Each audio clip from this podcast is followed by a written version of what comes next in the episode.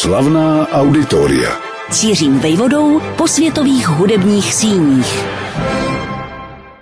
Výjít si v Meranu po ránu na procházku nabízí zážitek dvojího naprosto protichůdného druhu. Zároveň opojení krásou, která se tam s rozbřeskem klube do života, ale i kocovinu z předchozího večera, jenž nabídl jeden z mnoha skvělých koncertů v naprosto špičkovém podání, jaké by člověk v tak relativně malém městě vůbec nečekal. Tak tedy jedno po druhém, co se těch pocitů týká.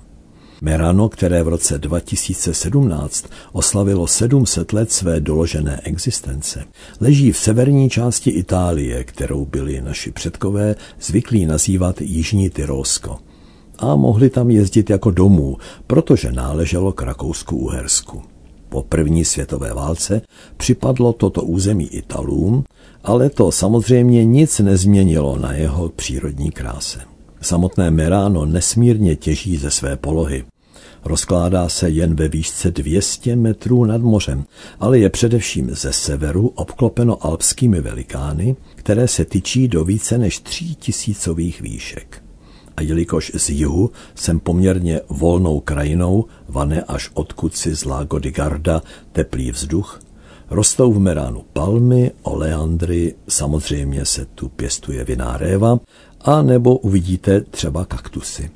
Město se pišní tím, že na něj každoročně svítí slunce plných 300 dní. Bylo by s podivem, kdyby tak příhodné klima nenabízelo možnost vybudovat v Meránu lázně. A to se také zhruba v polovině 19. století začalo odvíjet. Netrvalo dlouho, než si zdejší nádheru, umocněnou stavbami v secesním stylu, oblíbila jak evropská šlechta, tak také umělci z celého kontinentu, včetně hudebních skladatelů. Pobývala tu tedy legendami opředená císařovna Sisi, ale třeba dost překvapivě také spisovatel Franz Kafka. Plejáda osob vhodných pro vyprávění na vlnách Rádia Klasik Praha však zjevně převažovala – Vše totiž tak říkajíc nakousl roku 1893 norský skladatel Edward Grieg. Po něm zde trávil léto a podstupoval lázeňskou léčbu v roce 1901 Bela Bartók. O 13 let později, na samém Prahu první světové války, se Meránem pohyboval Max Reger a v roce 1922 nejenže si tu užíval odpočinku Richard Strauss – Uspořádal zde recital z vlastních písní, při němž na klavír doprovodil sopranistku Lotte Schöne. Právě tehdy se začala odvíjet první, počase nadlouho přerušená tradice letních přehlídek zasvěcených klasické hudbě.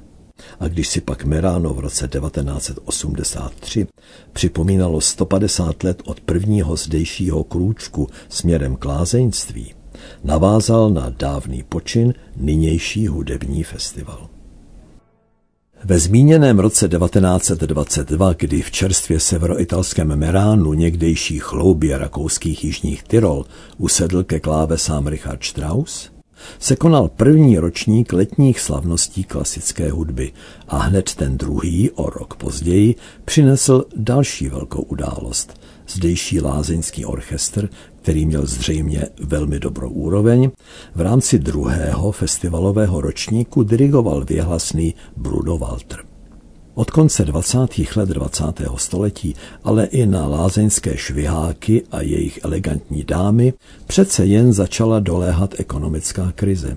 Napřed ta celosvětová, tedy hospodářská, a po ní od roku 1933 evropská, když se naším světadílem začal rozlézat hnědý mor, který vedl až ke druhé světové válce. Život v Meránu poněkud utichl. Hudba také. Operetám ani operám, kterým se předtím dařilo po řadu desetiletí v místním divadle, odzvonilo. A trvalo dost dlouho, než se i v západní Evropě poválečné poměry stabilizovaly natolik, aby se do míst jako Meráno začaly vracet movité osobnosti a s nimi kapitál umožňující další rozvoj, včetně kulturního. K tomu je nutné přičíst i skutečnost, že severní Itálie je dodnes sice míru milovně, ale zřetelně rozdělená. Zatímco například Bolzánu dole v údolí vévodí italština a hyzdí jej megalomanská architektura z doby, kdy vládl Mussolini, Hory dodnes hovoří převážně německy a staví si domy, jaké známe z rakouských, německých či švýcarských Alp. Ať tak či onak rok 1986 přinesl, či snad spíše vrátil, do Merána během pozdního léta klasickou hudbu. Rok co rok se tu zhruba od poloviny srpna téměř do konce září odehrává na několika místech hudební festival, který jsem přival ohromující množství pěvkyň, pěvců, komorních souborů, dirigentů a symfonických orchestrů. Může nás těšit, že v roce 2022 patřila k hlavním hvězdám Meranského hudebního festivalu naše mecosopranistka Magdalena Kožená. Ve snaze získat ji na to šel umělecký ředitel Andrea Capello se svým minitýmem Mazaně. Který manželský pár by si rád nedopřál oddych v překrásných lázních, současně okořeněný svým koncertním vystoupením? A tak se zjevně našly finance na velkolepý večer berlínských filharmoniků, které při koncertu na Lázeňském náměstí, tedy pod čirým nebem, pohostinsky řídil jejich někdejší šéf-dirigent Sir Simon Rattle.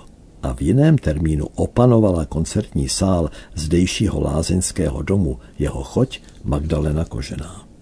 V náročném repertoáru ji doprovázel neméně hvězdný klavírista Jefim Bronfman a zazněl jak výběr z písní Johannesa Brámse, tak i Šostakovičův cyklus pěti písní zvaný Satyry.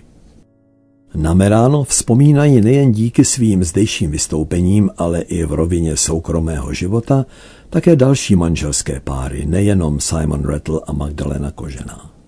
Violončelista Miša Majský se právě tady, kdysi prý na první pohled, zamiloval do Evelyn da Silva, která dotyčný festivalový ročník navíc uváděla. Není divu, nedlouho předtím byla tež zvolena královnou krásy Jižního Tyrolska. Pokud vím, manželé majští jsou spolu a se svými potomky dodnes, což se bohužel nedá říct o jiné romanci z hudebních kruhů, která se zrodila v Meránu. Proslulý se John Elliot Gardiner zde kdysi veřejně oznámil své zasnoubení se sopranistkou Izabelou de Sabata jenomže jejich manželství bylo po 18 letech rozvedeno. Ale spěchejme od zákulisních informací hudbě a do míst, kde se v Meránu odehrává. Letmá zmínka padla už v souvislosti s vystoupením berlínských filharmoniků o Lázeňském náměstí. Tam se konají pod širým nebem koncerty tak početně obsazené hudebnicemi a hudebníky, že by se pod žádnou ze dvou hlavních zdejších střech rozhodně nevměstnali. Festivalovou stavební dominantu tvoří Meranský lázeňský dům. Předchůdce nynější stavby datoval svůj vznik do roku 1874, jenomže brzy nevyhovoval a tak byl počátkem 20. století povolán věhlasný vídeňský architekt Friedrich Ohmann, mimochodem autor působivé budovy Severočeského muzea v našem Liberci toho muzea, kde jsou dnes mimo jiné k vidění desítky historických orchestrionů, flašenetů či piano. Oman ostatně deset let na samém sklonku 19. století přednášel na Pražské akademii výtvarných umění. V Meránu navrhl stavbu v secesním duchu, která patří k nejhezčím ve městě. Klasická hudba v ní léto co léto zní ve dvou prostorách ve velkém lázeňském sálu, který podle toho, jak je uspořádáno hlediště, pojme od 900 do 1100 diváků. Vyniká překvapivě dobrou akustikou, díky členění stropu i zdí. Komorní hudba pak zde nachází svůj domov v květinovém pavilonu, který pojme kolem třístovek návštěvníků. O přestávce koncertu mohou výjít na terasu a zhlížet z ní na říčku Pasirio, dělící střed města na oblast historickou a modernější, tedy lázeňskou. Dalším místem, kam se lázenčtí hosté ubírají za klasickou hudbou, je zdejší pohledné divadlo.